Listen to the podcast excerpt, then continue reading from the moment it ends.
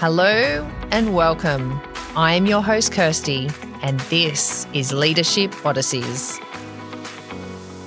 We're embarking on a mission to bridge the gap between aspiration and reality, offering a raw and unfiltered exploration of the behind the scenes challenges that shape true leadership.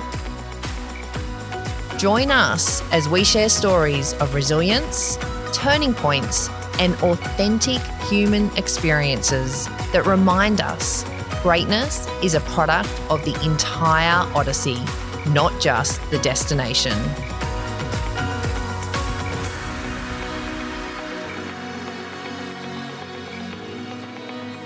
I'm excited to have another remarkable leader at the forefront of the retail revolution, Mareile Osthus, with an impressive career spanning over 15 years, including leadership positions at the Iconic, the Alquemie Group, the Oroton Group, Zalando, and Hugo Boss.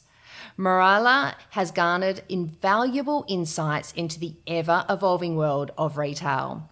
Her journey at Humii is truly inspiring. From her role as Chief Strategy Officer, where she laid the foundations for transformation, to her appointment as Chief Revenue and Strategy Officer, steering Humii through new horizons, and finally as the co founder and Chief Customer Officer, where she is shaping the future of online shopping. Join us as we delve into strategies, challenges, and breakthroughs in the retail landscape with a focus on Humii's vision of revolutionising online retail through customer insights and data. So let's embark on this enlightening odyssey as we navigate the future of retail with Millie Osthus.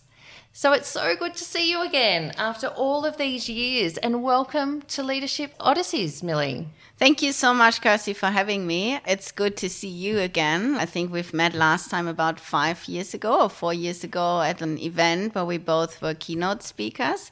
We so, were. And ever since, we kind of stayed in contact every now and then. So, and, and now we're here. So, thanks for having me and thanks for coming to my house that's a, it. it's a great experience. Well, thanks for inviting me to your house. It's always good to come round and get the energy that you're living and breathing every day. And funny story for everyone in coming out and visiting Millie this morning, I realised that I lived one street away in growing up. So it is really a very, very small world. And I have to say that I am loving being back in the Shire this morning.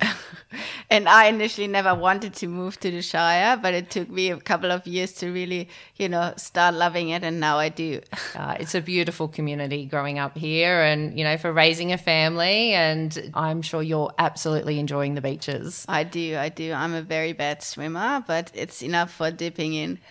Definitely, and with summer on the horizon, I you never know what those surfing lessons you you might give it a go. I know we we're having a brief conversation before I turn the record button on, but living in the Shire, it's great to tip your toes in the water. yeah, I gave it a go, but I'm just not a good swimmer, and I get scared of the waves. But maybe one day. you One know, day. One day. uh, excellent.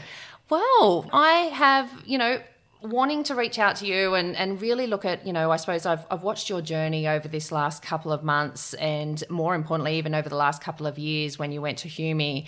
And I really just want to dive into who is Millie and what is your journey? Yeah, that's a really good question. You know, I, I reckon you never get really asked the question, "Who's Millie? Who I, who am I?" or nothing. I, I'll ask myself, but I was uh, obviously a little bit reflecting on that in the light of this podcast, and I was thinking, wow, actually, everything I've ever done in my life was never planned, and like you know, everything came so differently than I ever expected it to be. So you know, I grew up in Germany. I grew up with a family who's predominantly lawyers or judges. So me ending up in fashion was like something completely new to the family, and and even that was a coincidence. I, I studied economics, did a master degree, and and I just attended an event one day, and like there were a couple of you know large retailers. One is called Peek and Cloppenburg, and very similar to David Jones, and they kind of recruited me, and, and that's how I ended up in fashion. Yeah. I started with a trainee program and then went through, you know, different stages of buying and planning and marketing and and I started loving it and, you know, kind of broke the news to my family I'm not going to become a lawyer or a judge.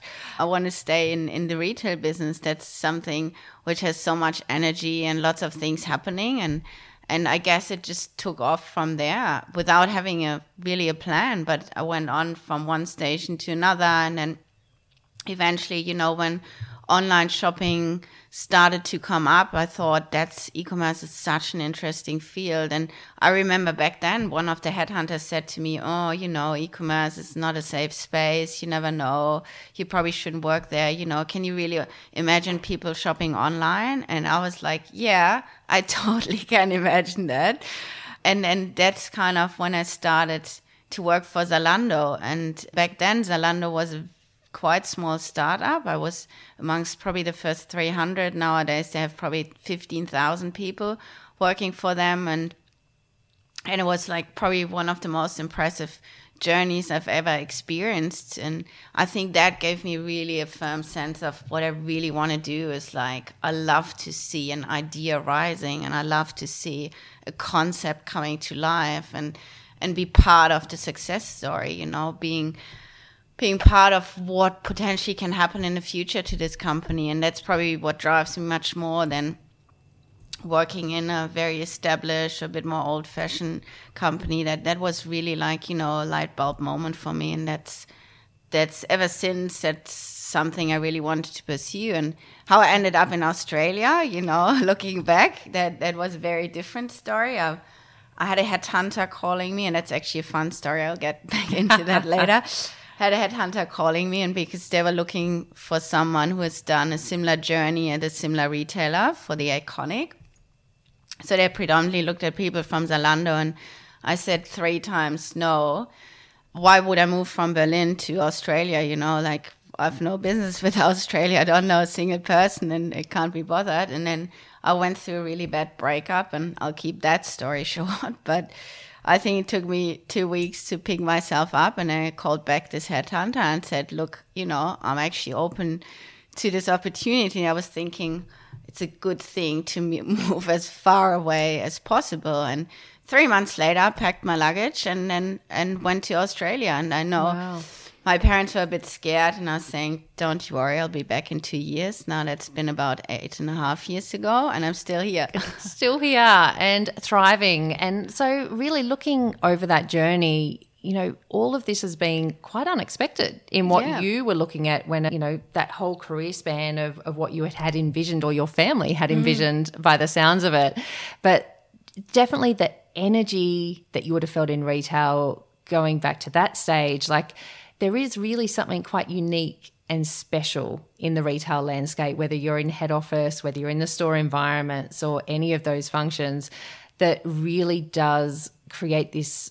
Oh, it's I, I, hear you when you say that. Yeah, you just you want to be part of it, and mm. it just becomes part of who you are as a person as well. Mm. But it sounds like one thing led to another quite quickly for you, and then taking that leap of faith and getting on a plane and coming over to Australia. Yeah, with two luggages, and that's all I took. And I took the completely wrong things, you know, not knowing what to expect. I've never been to Australia. I just moved here and I got a little apartment in the beginning. I was I was a bit lonely in the beginning, and I think I was crying twice or three times and calling my mom and saying, "What the hell am I doing here?" It'd be quite overwhelming, oh, yeah. especially if you didn't know anyone at the mm. time as well. Yeah, it was, but like I got straight yeah into thrown into like a massive job at the iconic as yeah chief commercial officer and and I was loving it and I was I was seeing so much potential and I just I was so excited about being part of their journey and you know like I got literally one job. My boss our CEO Patrick who's a good friend of mine till today he said you have one job make this a one billion dollar company and obviously it's never one person's job right? It takes no pressure. like oh, no pressure. I'm like okay let's do this. We, we can do this. And and it's been like the probably the craziest and and most amazing journey of my life. But it's like you know i was envision retail it's like i don't even know the word for that but like you know a massive pile of ants and everyone does a little bit here and there and nothing works you know, without this community and without this Definitely. network of work. It's everything you do is obviously massive team effort as as in any other job, I guess. But it was just amazing to see that and like we're growing like crazy like nuts in the beginning it's like 80% year on year and like you know try to get retail partners on board and back then it was it was not that easy because lots of brands said like the iconic no we don't really want to work. We're kind of cannibalizing our own online sales and things like that you know it took years and years to grow to that stage but yeah it was a very busy journey lots of setbacks lots of success in between but along the way with so many learnings you know like so how big would the iconic have been when you joined?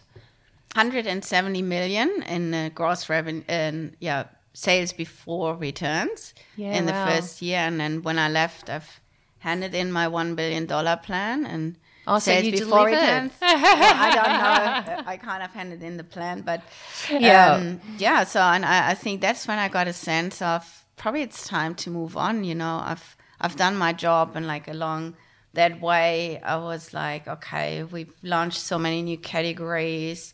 We we implemented the you know the sustainability strategy, launched a considered shop, which was one of the first shops where you can you know shop by values in a way and a million other things. But I, I think I woke up one morning and I was thinking, well, I'm thriving on solving challenges, and then and now I feel like I've solved all the challenges I was meant to solve. Like you know, probably it's a good time to think about what I want to do next. And I love the iconic today. You know, like it's it's been like was part of who yeah, you are Part, part of who I am, and then I still have tons of friends there. But I, yeah, I think it was just like I've done my job. Like now someone else can take over, and I felt like I had such a great team in place, and I loved every one of them. And like you know how long it takes to really get the people together who are like you know thriving on similar things and but also bring people together from different skill sets that you achieve the best results as a team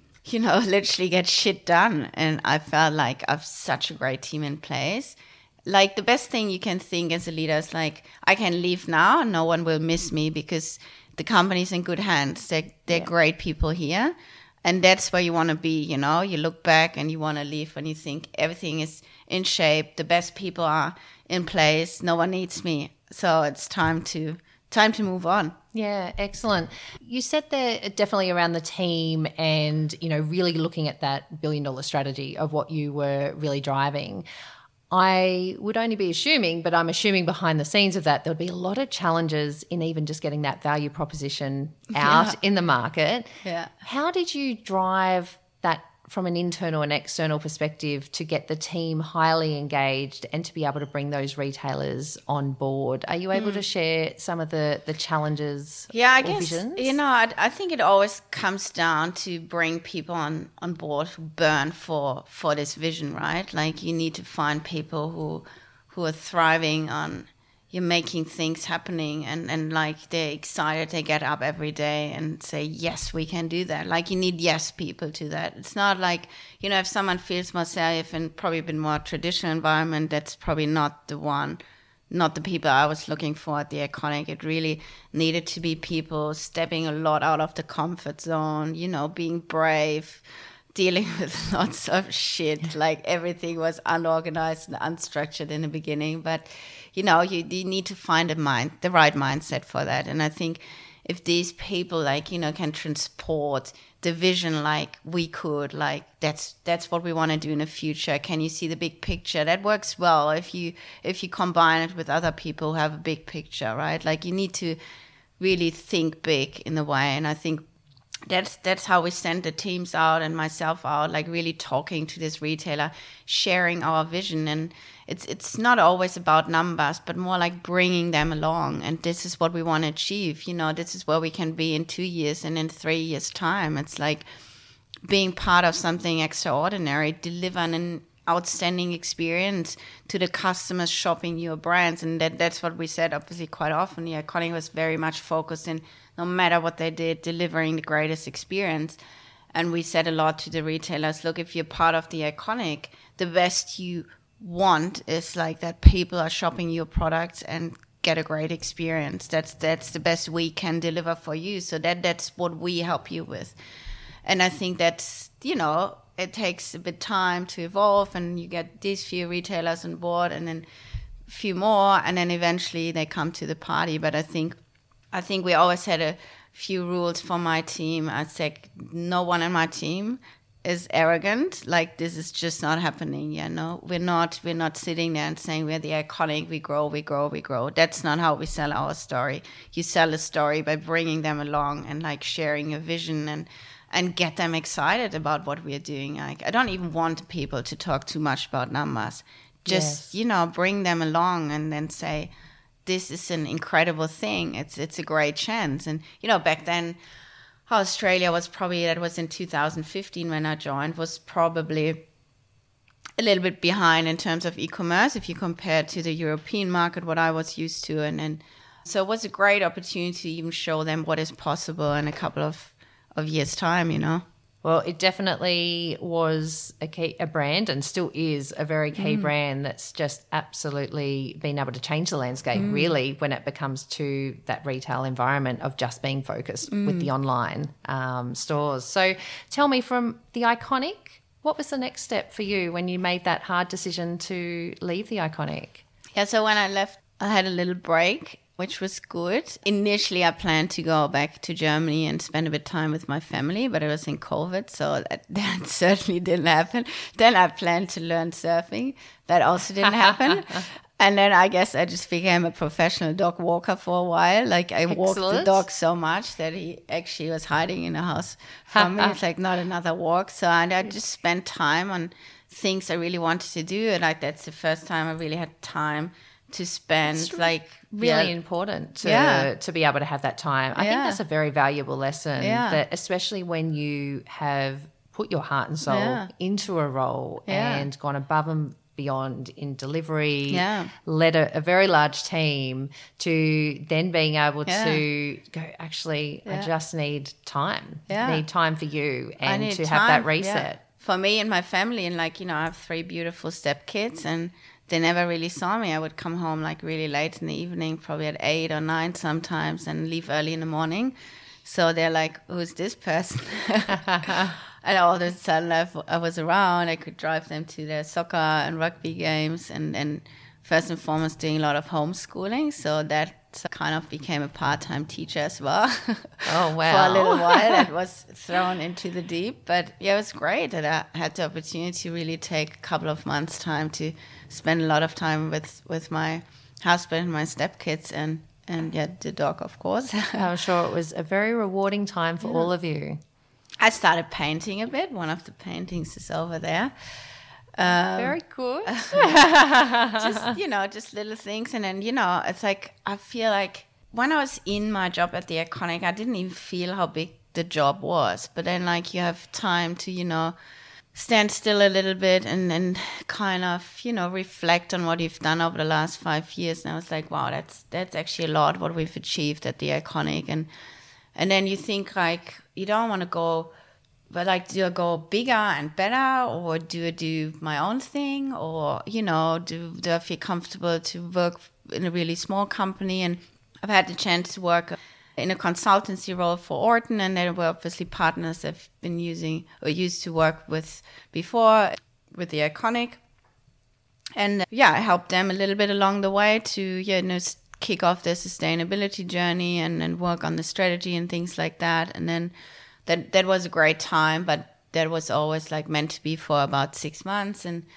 and then yeah, then I started working for Alquemie Group, and then at that this time Alquemie Group also just bought General Pants, so there was a lot going on, and that was probably a little bit back in a similar space as to what I was used to, and and then I was thinking about all the challenges I had working here 15 years or by now it's almost 20 years in retail, and it happened to be that I got connected with yeah, the the boys, as I say, the the two other co-founders of Humii, and they actually pitched their idea to me, and and I was sitting there and said to my husband, "This is such a great idea, and it's so reflective of what I've experienced in retail," and it just took me probably two days to literally say, "I'm quitting my safe job." I'm gonna become like co-founder of Humii basically, or like start working for Humii, and I was a- like, that's I a don't pretty care. big leap. That's a pretty big leap. And I spoke Yeah. to my boss back then at Alquemie Group and I said, sorry, but if I don't do it now, I will never do it. And you know, like you, you want to start your own business if it's something you really burn for. It needs to be something which is really, you know, it needs to be a problem you've always had and you think you can solve that or, you know, something you're really passionate about. And I was just like, So oh, how? yeah. I'll go back a little bit there. So hmm. how did you meet the other two co-founders? Yeah, so like they had this great idea about kind of, let's say, very much in a nutshell, saying like the NPS is not helping anyone. There must be a better way to provide retailer insights along their whole end-to-end journey and and what their customer experience is like. And and someone said you should talk to Mareile. She knows e-commerce really well, like a, actually a, a common friend we have, and said you should talk to her. And then they're like, cool. I just got a message, hey, from my friend, I have these two boys here, and I think you guys should have a chat, and they might need some help with the you know e-commerce side because they both come from very different directions. And it's like, yeah, sure, let's have a chat, and that's how it started. We jumped on a call and and I think I was talking to Lee, the, the co-founder and CEO, and and he was he didn't even they don't didn't plan to you know bring me on board or anything like that. But he's saying to Andy, our CTO and co-founder, he's saying, ah, that was such a good conversation we had. I think she should work for us. Yeah, power And- of and- a yeah. great conversation. And then they took me out for dinner in the Shire. Excellent. I didn't know what to expect. I was thinking maybe, you know, they just need a bit consultancy help. But then they're like, no, we actually want you to work for us. And that's how it started. Great. So Yeah. you started. So there was the two of them, Yeah. and then you're the third Yeah. employee, and now moving into becoming that co-founder Yeah, exactly. of Humii. Excellent. So that's a, a pretty bold move to make after having quite a steady career journey. yeah. What What was your heart saying on the inside through all of this? Like, was there risk elements you were considering? Was it the thrill of you could see the journey that that could go on? Hmm. You knew the problems it could solve within the retail landscape. What It's a really good question. moment? If I look back now, I don't I didn't see a risk because I was thinking this is this is what the world needs. Of course, there is always along the way, but you know, if, if you think in risks, then you never end up doing anything, right? So That's right. And I, I don't think I'm particularly someone who is like who's like always thinking about risks. I, I just do things. And and you know, I was thinking probably for a second, what's the worst which could happen? Well, if something doesn't go well, then I'll I still can go back and then find a job, you know. But I mm. need to give it a try, and then that was really my hard decision. I'm like, if I don't do it now, I will never do it, you know. Great. So that was what year was that have been? A few. That was about three years ago. No, that was one and a half years ago. One and a half years ago. So I started in May 2022. Yeah. So mm. that journey of coming on board and really diving, especially into their strategic approach, Yeah. for Humii as well. Yeah. What has that whole experience been for you? I think one of the best experiences I ever had. I think first and foremost, why it worked so well is because I think we're a really tight team, the three of us. And I always say that. Don't take it wrong, boys, if you hear that. But I love you, and I love love working with them. And I think we always had this energy. We're all very energetic people, and we all have like a strong vision. And we're just do us right. Like we sit there and and you know we can hype each other up and like we just we're just so excited all of us and i think that was my journey from day one i kind of always treated Humii as, as my company and we did everything like obviously we have an amazing team but any big decisions any decision we would like discuss the three of us and that's obviously when i said we we actually want you to be co-founder because everything we do is is us three with the team you know? So that was crazy but like you basically start with a blank paper you know? And and that's as i said earlier that's something which gets me really excited. Like it can could turn into anything we wanted to turn into or like our customers wanted to turn into you know? Like we literally start from the scratch on and build up an idea and like bring this idea to life that's something i don't think i've had a single day since i'm working for Humii, i didn't get up and think I'm excited what's going to happen today. And I think, you know, when you start with initial idea and then we brought out an MVP very quickly, it it, it changed completely changed to what it is today. Like, you know, the MVP is basically more like proof testing is this problem really existing and can we help with that? And we had really good responses from a couple of retailers and then then our minds went like but we can do this we can do this and like you know you evolve with the feedback of customers obviously like you know mm-hmm. and and the same like if i sit here in a year's time it's probably completely different to what i know now and that's exactly what gets me excited like i don't want to know what's going to happen in the future. I don't I, I want to shape it. I want to be part of of what potentially can happen, and and I think yeah, that's you know we're, we're we're still kicking around tons of ideas every day. We have we have bad days, we have great days. We have sometimes we think, oh my god, we won't make it, and other days we think like we can conquer the world.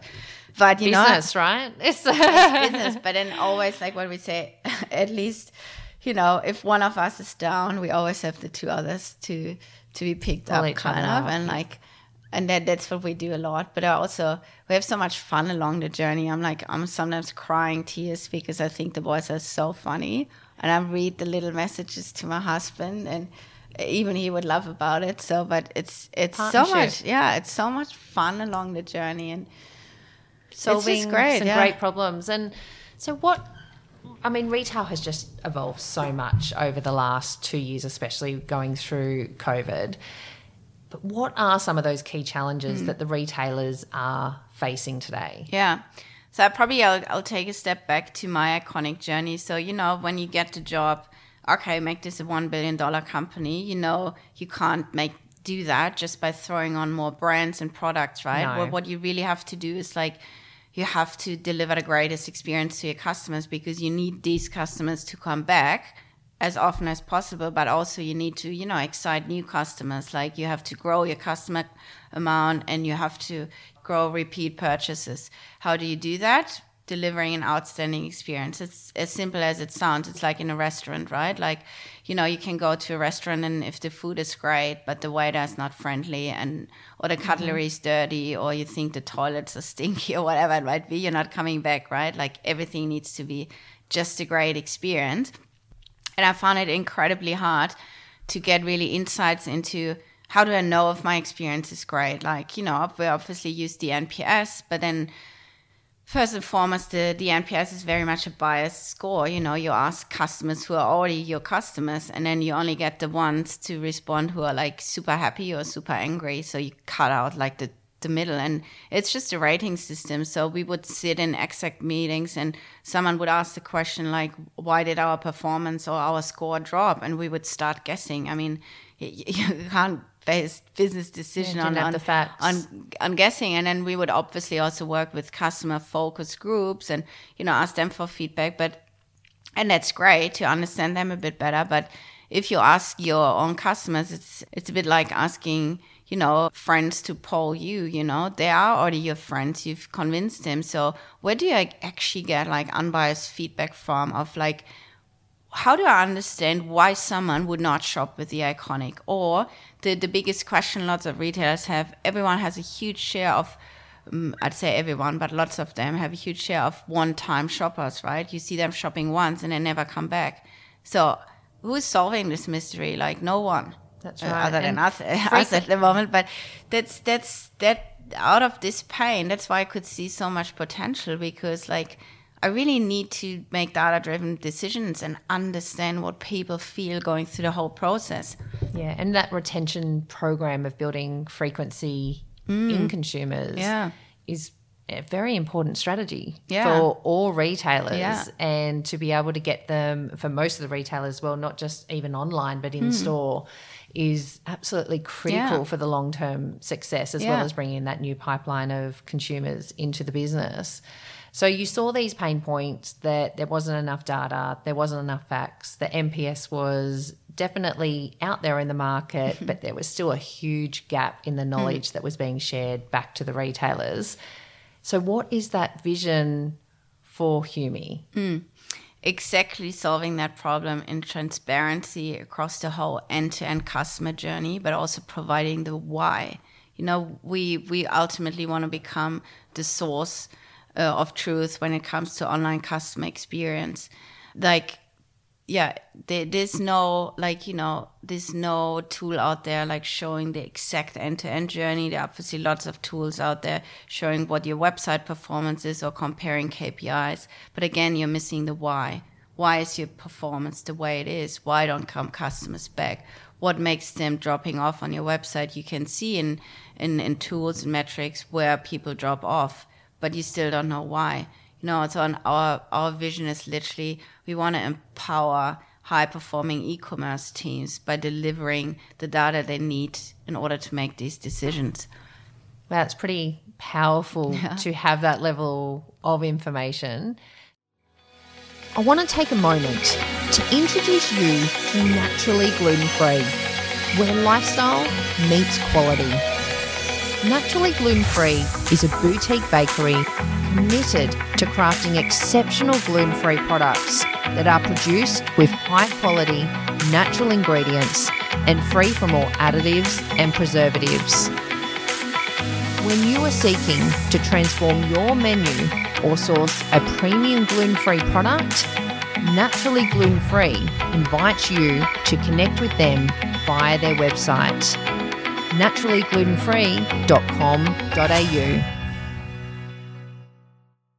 So, for our audience to really understand the product and, and mm. how you are delivering this, is this, it's obviously an integration into their system. Is that correct? No, no, not even. That, oh, wow. that was the too hard bucket. It's that, very simple. Wow, that's mm. well, that surprised me. So yeah. I was expecting it was an integration. So no. that you've already solved one critical pain point that a lot of the retailers would yeah. have a concern with, or, yeah. or, that would be an objection to 100%. through. Like that was our first thought. It can't. Like it needs to be that simple. Simple. If we, if it requires any integration, we end up we end up in someone's tech roadmap and it's never going to happen, right? Correct. And then that wouldn't allow us to collect collect so much data. But again, I'll take a step back so on how it works. Basically, the most simplest way to describe it is we are mystery shoppers for online. Whilst this concept is very common, like in retail for bricks and mortar stores, it doesn't exist yet for e-commerce. So we run a network of mystery shoppers and they're based across the country. Like we are about, we have a network of close to 800 shoppers. We can match them to the core customer group of the retailer. Let's say you'd say, okay, I want to have females between this and this age. I want to have you know shoppers who usually shop in that price cluster or things like that and it's obviously very important for specifically premium brands but these shoppers are running through the whole process from how do they get to the website how do they engage with the navigation what are they searching for the search bar they look at product descriptions they engage with the customer service. We obviously measure in the background how long time does it take to respond and resolve their issue and so on they eventually end up shopping a product and there's a little break in the journey. They wait until this product's getting delivered. In the meantime obviously we're also tracking if the links are working if the expectations of of the mystery shopper are managed like in terms of do you let them know when when the parcel is arriving or if it's late or things like that. And then eventually they receive the parcel so they go through the whole unpacking process. That includes a lot of sustainability metrics. Like that's your first impression of of what you get from the retailer what's the packaging like you know is it environmentally yeah. friendly is it easy to open is there an overmount? And we go through the product evaluation. We engage again with the customer service of this company ask various and, and different questions. We we go through the whole returns process, which obviously can be very clunky or very simple, depends on what the retailer is, offering. We, we're testing FAQs. Can we help ourselves? Do we even have to contact the customer journey? We we sign on for EDMs for like a longer time frame. We measure what the frequency is like. If if we somehow incentivize to come back or shop more, do we get a get discount? Like how does the retailer actually approach me once they've seen me shopping something and things like that? We we go through loyalty programs and whatever. So that's kind of the nutshell. But all in all, we measured 200 data points across the whole journey. That's huge. We do that as well for any of their competitors.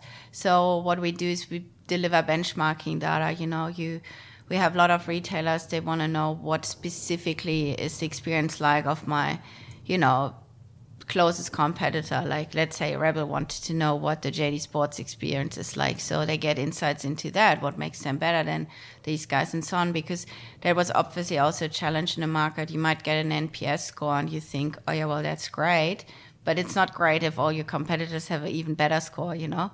So, yeah. how likely is it actually for someone to steal your market share?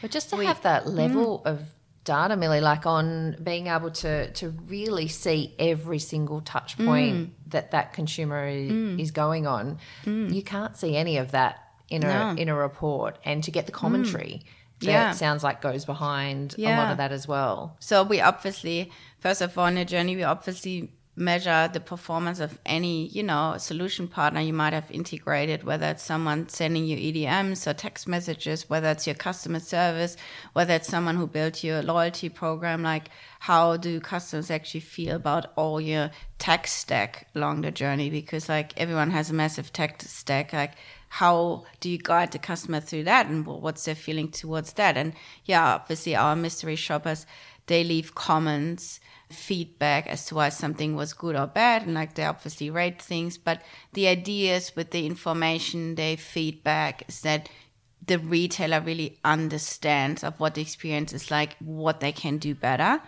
and what they're probably already doing well but like really get a good understanding of what they need to change if that makes sense. So we provide all this information in a very sexy dashboard, if I may say that. It's, Always need a good dashboard, yeah, don't you? When when yeah. looking at all the data, yeah. it makes it a little bit more easy on the eyes. And along the journey, obviously, we provide information. Like we ask our shoppers at three times in the journey before they check out, was there anything which would have made you abandon the website? So that's obviously an information which retailers usually don't get. Why do people actually leave the website? You know, sometimes they say customer service didn't respond, couldn't answer my question, product description was bad, whatever it might be. Sometimes they say I found the same product cheaper elsewhere. But then also at the end of the journey, we, we ask the question based on your overall experience, would you consider to come back to this retailer or not? So if someone says no, they obviously provide reasons why. So that really helps you as a retailer to eliminate whatever the issues are. And yeah, so that's kind of what we provide in a very sexy dashboard. and um, yeah, and it's like the way our partners work is like, you know, they have usually champions from various departments, whether it's tech, logistic, marketing, and so on, because it's, it's, it's very holistic approach. It touches on every single department of the whole company so they they can work together as a team and they feel enabled I mean, in the way that we're all going and, and the information that, I mean, retailers are just overwhelmed with the amount mm. of information that actually is coming through. Mm. But to have something that has tangible information mm. that the consumer is touching and feeling and mm. using the product and then going through that whole experience. And that is something where real decisions yeah. can be made and yeah. you can actually empower the retailer. Yeah, exactly. And like, you know, you as a leader, you want to empower your teams, right? Like, you Correct. know, it's like how do you enable them to even take the right decisions and and that that's what we obviously what we do or so far let's say yeah we really help the teams to look kind of a unique data set and take joint decisions. Everyone knows what's going on, what they have to do, and in order to improve and you know ultimately help them growing their sales. Yeah, fantastic. And so, who are some of the partners that have joined you on this yeah. journey? Yeah, so we're working with like yeah great partners in Australia such as Rebel Sport, Oroton, Strand, Dish. Xula Zephyr, Spell, New Balance, Essex, Camilla, many more, yeah great retailers. Yeah, it's like they love it so far. Obviously, we get really good feedback, but what we also get from them is like a path for us to constantly improve, and that's obviously very important. We've launched this this dashboard in the market only five months ago, and now obviously we want to understand how how can we make it better, what kind of information are you missing, and so on. So that that's extremely helpful. We've launched. We had a feedback from a lot of SME companies saying like it's the, the service, uh, which is a subscription service, is probably something we can't afford right now. We haven't budgeted for, so we've just launched as of last week an SME product. um, with that we got like really good reactions in the first week so we are able basically to cater to anyone in the market for now but yeah that's that's how it works right now I have absolutely loved hearing about the Humii journey, but I really want to dive into you Yeah. and what makes, you know, Millie be able to get up and be the best version of herself every single day. I know you had that gap in between, mm. but you know, what do you do on a day-to-day basis that you know you can show up and thrive mm. every day because there is there's so much that happens behind the scenes of mm. being an entrepreneur and it takes a lot to be grounded and and on that path I think I'm I'm lucky that I was born with a high energy level. So I usually get up and I'm excited. My husband usually says, "Shut up" to me in the morning because the second I wake up, I want to chat to someone. But yeah, I get up almost every morning at five twenty-five. That's when my alarm rings, and I go to to the gym at six. And then that kind of gives me a lot of energy. So I'll do sometimes really hardcore classes. I've just done an eight week warrior challenge where you have to go six or seven times a week and have to train your ass off. So what, what is a that, but- warrior challenge so you kind of compete in various like disciplines like sprinting and chin up hanging, like sled pushing, it, team exercise, but also like assault bike and row and whatever. so not for the lighthearted No, not for the lighthearted. I was like, I was literally like, I can't believe I've committed to that. I literally couldn't believe it. It was really hard to get through, but it was so good when it was done. And like, yeah, I mean, usually I, I don't sign up for that many challenges, but I, I make sure I'll start my day with, with an activity. I go to the gym, and if I don't, I'll go for a walk with the dog, and then yeah, I'm I'm very chatty from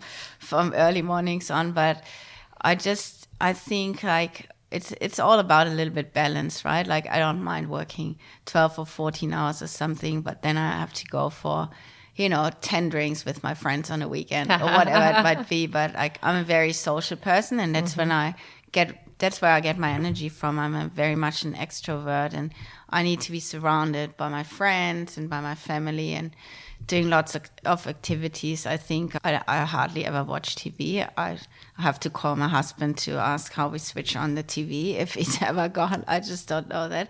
I just like doing things. I'm very active. I'm outside, and like that's obviously a blessing living in Australia. I'm constantly, you know, walking at the beach, not so much swimming, but it's just, yeah, that's, I just like to squeeze in things I really like to do. I, when I have time, I, I enjoy cooking a lot. That's for me almost like a therapy. And, you know, I love looking for new recipes and then try to do that. Yeah, I think it's like you always need something in your day you're really looking forward to. And like, as I said, generally, I do look forward to my work, but I also like, you know, something else, whether it's like a, you know, like the gym class in the morning, a good long evening walk, or you know, I'll I'll force the kids sometimes on a walk with me, and they're, they're sometimes a bit annoyed you're walking too much, but you know, it's good, and then engaging and be out there with people. I think just being surrounded by people, just it lifts you up and it gives you a whole new, whole new level of energy uh, Yeah. when you're around it. I with that because you do do a, a lot of work from home. Yeah. What would be a great tip to give people that are extroverts per se that do like being around a lot of people but are working from home because that still is quite a challenge for Yeah. a lot of people. Well, first and foremost, I'd say write less emails and call people directly. I think that's in general good advice, whether you're extrovert or introvert. I feel like every one of us is getting so many emails and lots of things you can just solve by jumping on a call. I like that much better. But like, you know, have a little lunch date if even if it's just for half an hour, I have lots of girlfriends living around here. Sometimes we just go for a walk for half an hour, you know, we bring our little teacup or coffee cup or whatever and like have a little chat in between and i think that that kind of really gives me energy to you know even if it's just a quick coffee catch up to engage with people and that that's nice you know like you get you get a little break you kind of you know you can't talk about work all day long No, but then you talk about other things but yeah that that works quite well here in the setup where i'm living. I've obviously my husband Yeah. uh, around but yeah. Over the years, gosh, I remember, especially going through COVID, you know, those walk and talks mm. were a critical part of mm. staying connected versus always sitting on a, a Zoom call. Mm. It, you know, to be able to just get outside and be in nature mm. and to still be able to have the same mm. conversations. Yeah. Uh, but investing in your body and investing in the others as well mm. by highly encouraging other people to get outside as well, yeah. which is great.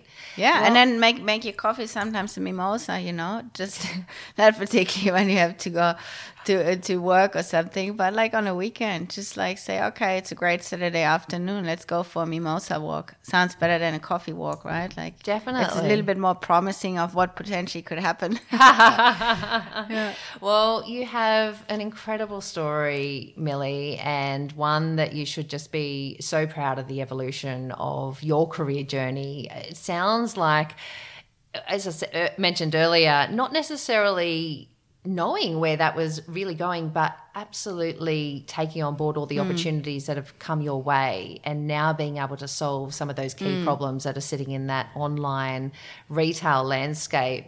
It, really is game changing to where the future of mm. retail is going. And it sounds like you've got the mindset and you've taken all of mm. your learnings through your career so that you can be the best version of yourself. I do like to ask everyone that comes on this podcast a, a, couple of key questions, but one of them really is about the next generation of leaders. That is something that I'm very passionate about and would love to know what tips or advice mm. or lessons that you would like to share mm. with the next generation of leaders coming through. Yeah, thanks Thanks again, Kirsty. It sounds much better, my career, when you say it. I don't particularly feel that way, but I just kind of live in my day to day business and I don't give it any thoughts on how great this career is or something. I'm just happy. But I do think what, what really stuck with me throughout my life is a couple of things like never get stuck in something which doesn't make you happy. You know, that happens to every one of us. Sometimes you start a new job and you just don't like it. And there might be various reasons. And like you know some people might say you should stay here for two or three years for your cv or whatever. And i i've i've always been a fan of saying nope because no one gives you time back right? Like that's just lost time. If you don't like things whether it's your job or relationship or whatever it might be just get out of it because time is very precious. And yeah no one gives you back. And uh, i think i think for me it was important like because I, without knowing what I actually want to achieve in life, but I, I, think I always wanted to go a little bit above and beyond. And I think that's just, you know, that's really important to do that every now and then. Like that, like let share your passion with other people and and and, and just show I'm I'm here for it. I'm ready. And they're, you know, there moments in life when they will remember you because you've been always a little bit above and beyond and not always stick to the textbook. You know there's so many things you can do outside. Everyone has kind of a job profile but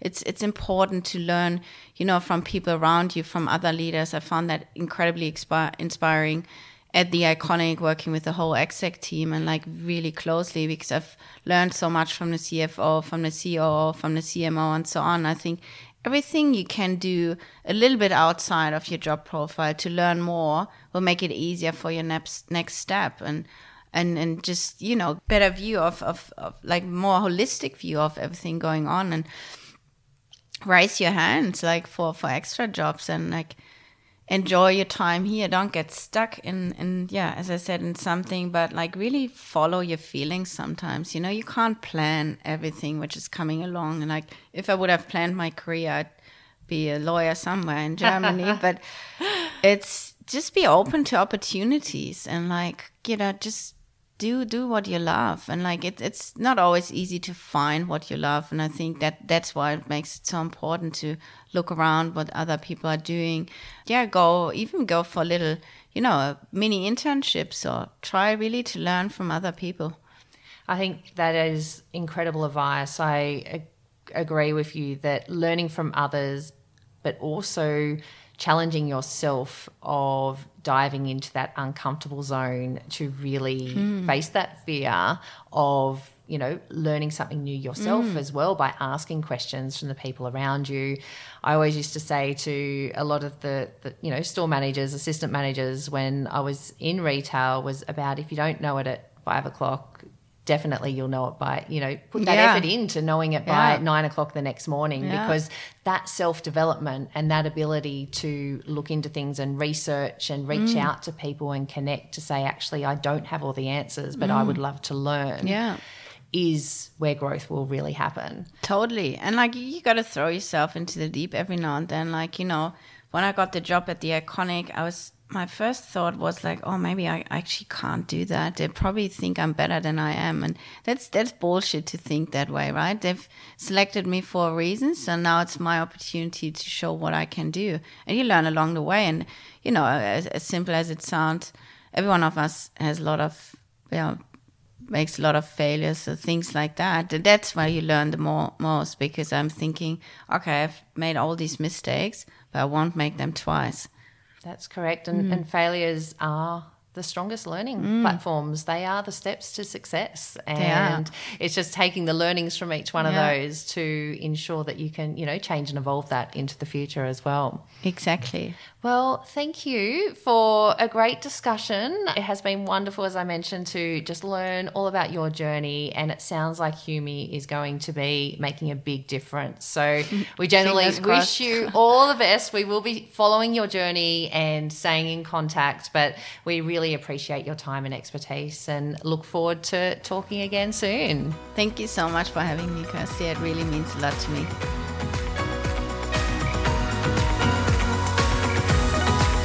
Thank you for joining us on this incredible odyssey. Until next time, lead with courage, lead with heart, and keep exploring the remarkable world of leadership. Enjoyed the journey? Hit the subscribe button, rate us, and leave a review if our stories ignited your leadership spirit. Your feedback fuels our odyssey.